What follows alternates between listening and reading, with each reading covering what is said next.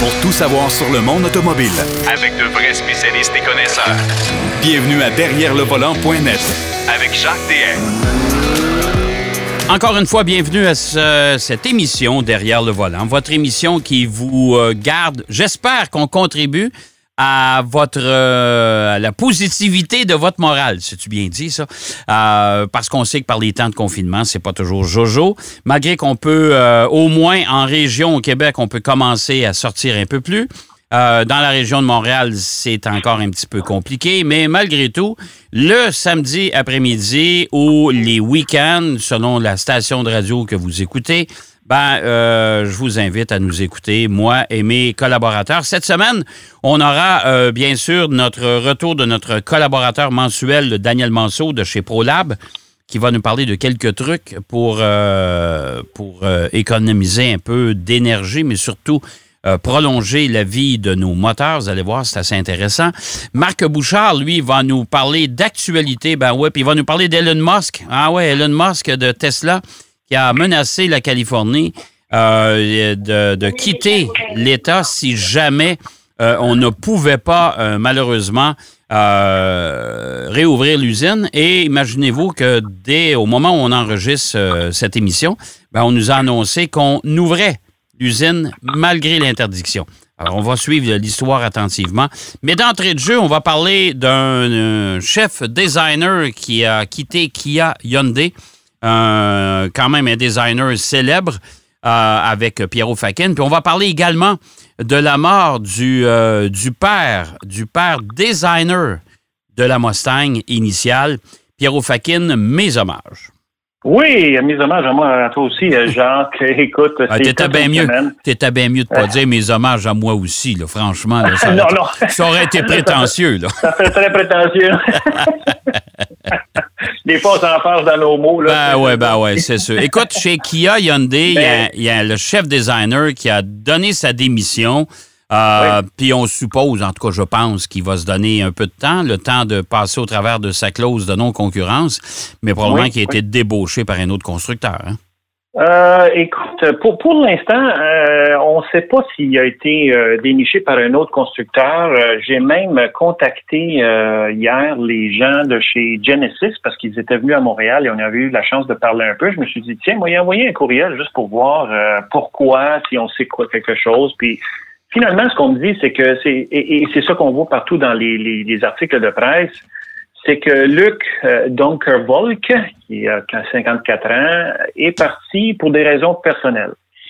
Euh, il était euh, évidemment le, designer en chef de, Hyundai Motor Group, donc euh, c'est lui-même qui a un de ses, projets fétiches. C'était la, mise en place de Genesis, la division haut de gamme de Hyundai. Euh, il était en charge aussi de Kia. Et lui, quand il est arrivé à, à- chez euh, le Hyundai Motor Group, euh, il remplaçait Peter Schreier. Peter Schreier, qui euh, est encore là, mais qui s'occupe de la division plus euh, la gestion du design et non pas de- du, du, du- du design comme tel au niveau de la, le- le développement des Ouais, puis- puis, des je- modèles. Et, et ce que j'entends, c'est que Peter Schreier est aussi en, si on veut, en état de pré-retraite. C'est-à-dire qu'il Oui. veut, euh, il Oui. veut éventuellement, dans un avenir quand même relativement rapproché, euh, quitter euh, les opérations pour euh, s'occuper de lui un peu. Exact. Mais, mais je te dirais que la, la, la nouvelle, écoute, c'est sorti le, le 29 avril, là, c'est tout récemment, là. La nouvelle que, que M. Dunkervolk euh, partait comme ça, c'était très soudain, personne s'en attendait. Puis, euh, comme je dis, euh, il, évoque des raisons personnelles pour l'instant. Euh, il va certainement aboutir euh, dans un des constructeurs, un des manufacturiers connus, là, parce qu'il y a quand même euh, tout un bagage de design euh, chez, euh, entre autres, chez euh, Lamborghini. C'est lui qui a développé la Diablo, Ouais. la Gallardo, la Muccielago. Euh, chez Bentley, euh, il a travaillé sur la Continental GT. euh, après ça, la, la exceptionnelle, la concept EXP10 euh, Speed 6 qu'il appelle. Là. Euh, il a travaillé sur des projets qui sont vraiment à l'avant-garde et En plus, quand il est arrivé chez Kia Hyundai, euh, il a vraiment laissé sa, son empreinte, hein, sa signature. Parce que les voitures, on a vu, ils ont vraiment fait un, bon, je te dirais, très positif au niveau du look, du design qu'il y ben, avait. Ben, écoute, euh, Peter Schreier, déjà, avec son. Il, est entré chez Kia au début. Euh, mhm. Lui a déjà bouleversé la marque. On se souviendra de l'Optima à l'époque. Écoute, ça avait révolutionné vraiment le marché. Euh, exact. Tu sais, dans le marché des berlines. Mais euh, lui, euh, ce, chef designer-là, était là depuis longtemps chez Kia Hyundai? qui, Luc ou Oui, Luc, Luc. non, Luc est arrivé en 2016, fin 2015, 2016, donc ça faisait à peine quatre ans. Oui, c'est un peu, un peu particulier, ça, de ne pas avoir résisté aussi longtemps. Je ne sais pas c'est quoi exactement la, raison euh, principale. pour l'instant, on dit que c'est personnel, mais oublie pas, Jacques, que tout récemment, chez Kia, euh, il y a Karim Habib qui euh, a abouti là, hein, l'automne passé. on a eu la chance d'y parler au Salon de Montréal, M. Filippo Perini, qui est chez Genesis. et là, pour l'instant, celui qui va prendre la relève de Dunker Volk, c'est Sang Yup Lee, euh, qui avait, euh, il y a quand même des, belles voitures à, sa charge. Il a déjà travaillé pour GM et la nouvelle euh, réitération de la Camaro redessinée, c'est lui qui a travaillé là-dessus. il a travaillé, il a travaillé chez Bentley aussi avec Bentayga sous Luc Dunkervolk. Donc, on voit comment, tu sais, des fois, il y a, un, designer ou un ingénieur ou quelqu'un qui s'en va quelque part, puis parce qu'il a travaillé avec d'autres gens, comme Perini en particulier, ont travaillé ensemble avec Volk chez, chez euh, Lamborghini. Tu sais. Ouais, c'est un petit monde hein, quand même. C'est un petit monde, les gens se connaissent, tu sais, puis quand il y a deux personnes qui ont une certaine affinité au niveau design et, évidemment une réputation, ben là, ils se font appeler, puis euh, ils suivent un peu tous. Là, tu sais. fait. Alors j'ai bien hâte de voir euh, où est-ce qu'on s'en va avec tout ça.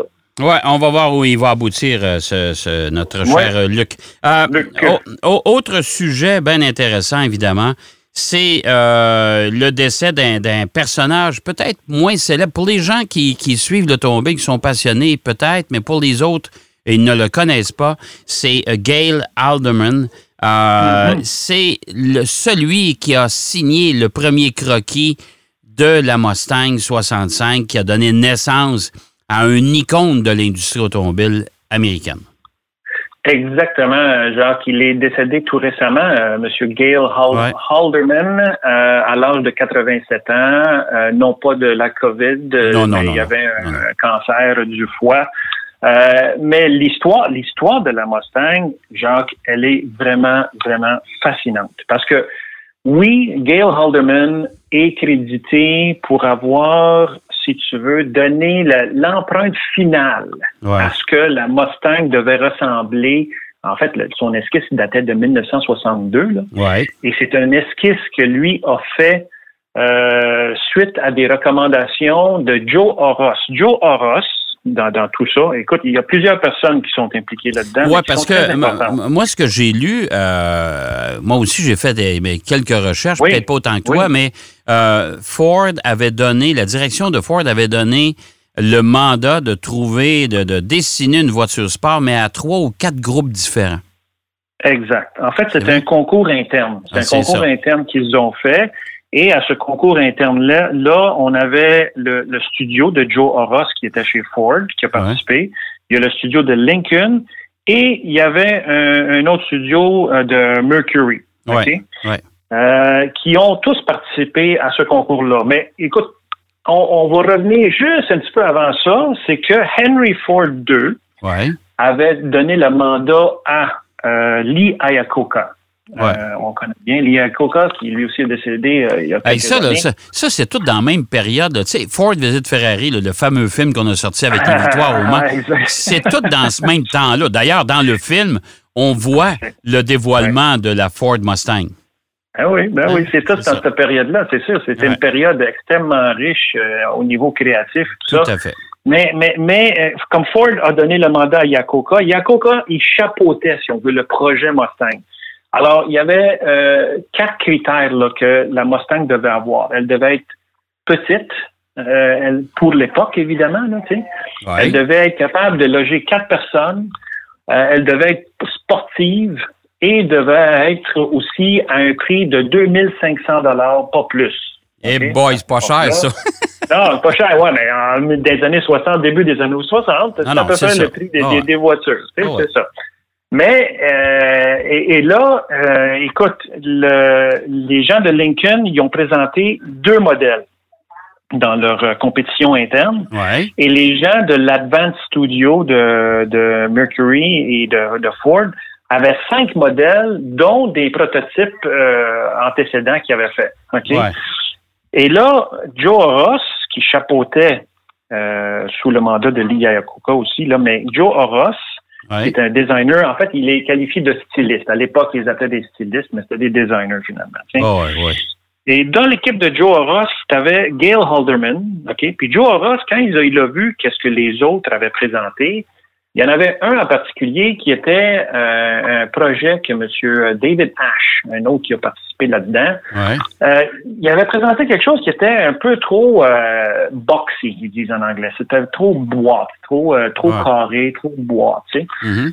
Et il a dit à Gail Halderman, il dit, retourne à la maison, puis essaye de voir qu'est-ce que tu peux trouver d'un peu plus euh, smooth comme ligne, tout ça. Puis Ouais. ça a l'air que M. Halderman a dessiné ça sur son, sa véranda devant chez eux. Il Ouais. a fait euh, plusieurs croquis. Le lendemain, il est arrivé dans le studio. Ils ont affiché tous les croquis. Et là, ils ont commencé à choisir qu'est-ce qu'ils aimaient, qu'est-ce qu'ils aimaient pas.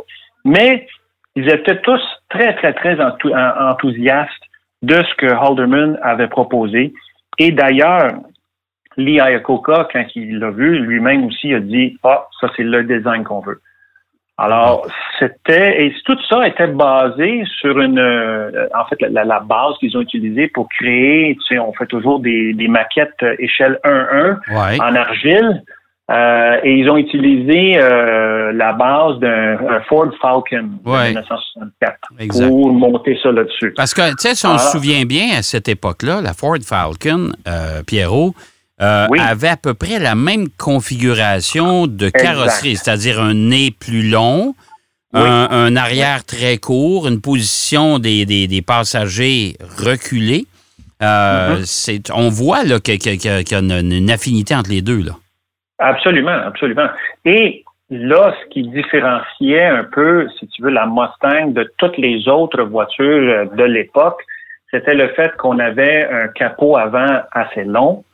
On avait le, le- le- le- le coffre arrière qui était assez court et ça, ça faisait partie des critères de design. Ouais, On voulait ouais. une voiture sportive, abordable, qui pouvait euh, asseoir quatre personnes dedans et qui, évidemment, ne devait pas être très, très chère. Et euh, quand M. Ford, qui était quand même une personne assez grande, hein, M. Henry Ford II, Ouais. euh, il s'est euh, assis à l'arrière de la voiture, puis il a regardé les, les gens de design, il a dit Hum, c'est un peu serré là. Il dit est-ce qu'on peut agrandir un petit peu? Ils ont dit oui oui Monsieur Ford, on va tout agrandir. Écoute, ce que M. Ford demandait, euh, il faisait. tu sais. Ouais. Et en plus, une- un autre, un autre aspect euh, quand même très, très, très intéressant de- de- du développement de ce, ce, ce concept-là de la Ford Mustang, c'est le fait que ça a été fait en dedans de dix jours. Alors, Ouais. c'est quelque chose, tu sais, à l'époque, il y avait, Ford avait une panoplie de modèles, tu sais. Oh, Mais ouais, euh, ouais. en dedans de dix jours, l'équipe a travaillé comme jour et nuit pour justement développer euh, cette euh, voiture qui Parce est que, devenue la, la euh, Mustang. Parce qu'on s'entend qu'à cette époque-là, M. Henry Ford II avait demandé, à partir du temps où il a dit ça nous prend une voiture sportive, Mhm. jusqu'au dévoilement officiel, il s'est déroulé seulement deux ans. hein. Ah non, exactement, c'est ça. C'est des, périodes très, très courtes au Ouais. niveau design. Tu sais, normalement, on sait que développer une voiture, c'est entre 3 et 5 ans en général. Surtout un nouveau modèle. Alors, euh, pour l'époque, c'était un, un tour de force euh, majeur qu'ils ont fait. Et Jacques, écoute, on ne peut pas euh, souligner assez le fait que la Mustang, depuis qu'elle existe, c'est le seul modèle qui a toujours continué à exister. Ah, écoute, ça fait, ça fait partie, honnêtement, c'est, c'est une des, des, des, des grandes voitures qui, qui, qui participe à c'est l'histoire icône. de l'automobile. Ah ouais, c'est tout à fait, Absolument, tout à fait. absolument. C'est un icône. On n'a rien qu'à penser. Écoute, il y a eu tellement de, de, de, de sortes. Tu as, la Boss Mustang, tu as eu le GT, tu as Shelby, tu as eu la Eleanor, Ouais. euh, et tu sais que ben, la Bullet, évidemment, que ben ouais. célèbre. Euh, et tu sais que même Giugiaro, pas Ouais. euh, Giorgetto, mais son fils Fabrizio, avait euh, proposé un concept en 2006 pour la Mustang. Bon, tu sais. Alors, euh, c'est, écoute, c'est, incroyable. Cette, euh, cette voiture était vraiment légendaire. Mais l'histoire de comment est-ce qu'elle est née, là, c'est euh, assez spécial parce Ah ouais. qu'il y en avait, il y en avait des contraintes et les Ouais. gars ont vraiment euh, travaillé fort pour euh, proposer quelque chose qui, écoute, même aujourd'hui, tu regardes une, une Mustang d'origine, là, euh, elle est belle. Euh, les proportions sont Ben, c'est- une voiture qui a contribué à l'histoire. C'est une, une voiture surtout qui a résisté au passage de- du temps parce que tu Oui. sais que même chez GM, chez Chrysler, chez Dodge, euh, on a bien tenté. Il y a eu une période de lutte de muscle car, même avec American Oui. Motors, avec la Javelin. Ouais, exact. Mais il reste que malgré tout, c'est des voitures qui, ont, qui sont arrivées sur le tard, qui ont quitté, qui sont revenues euh, par la suite. Mais la Mustang, elle, a perduré. Euh, et c'est c'est vraiment, c'est vraiment extraordinaire. Moi, c'est c'est- c'est- c'est un, un de mes coups de cœur de l'histoire de l'automobile, la Mustang, honnêtement. Absolument. Ouais, Entièrement d'accord avec Tout toi. Jacques. Il y a eu une période un peu euh, où ce que la Mustang avait perdu un peu son. Ouais, la Mustang 2, là, mais ça, euh, Ouais, mais elle est ouais. encore là pareil. Elle est encore là pareil. Oh, ouais, c'est pas, un- ça, c'est pas un ça. grand succès. C'est revenu, ça a évolué. On est revenu avec des formes plus Ouais, comme tout à celles d'origine. Tout à fait. Et euh, écoute, euh, chapeau à cette équipe-là. Alors, euh, on, on vient de perdre un grand designer. Oui, tout à fait. Alors, euh, Gail Alderman, qui, euh, qui était le- celui qui a dessiné la vraie Mustang, euh, qui est décédé à l'âge de 87 ans. Merci beaucoup, mon cher ami Pierrot. Et puis, on se, parle, on, on se parle la semaine prochaine, évidemment, comme à l'habitude. De chez nous. Avec des, hein? belles, avec des belles histoires passionnantes de chez nous, effectivement. C'est sûr. On va, on va en trouver d'autres. On en a toutes les semaines, de toute façon. Merci, Pierrot. Excellent, Jacques. Au Merci. revoir. Pierrot Fakin qui nous parlait de, de- de- de deux designers importants, euh, dont M. Haldeman qui, euh, qui a participé. C'est lui qui a dessiné la première Mustang, dans le fond. Alors, on va aller faire une pause. Au retour de la pause, euh, notre ami euh, Daniel Manceau est là avec nous. Quelques trucs. On a le temps de s'occuper de notre voiture, là? Quelques trucs. Au retour, tout de suite. Derrière le volant. De retour après la pause. Pour plus de contenu automobile, Derrière le volant.net.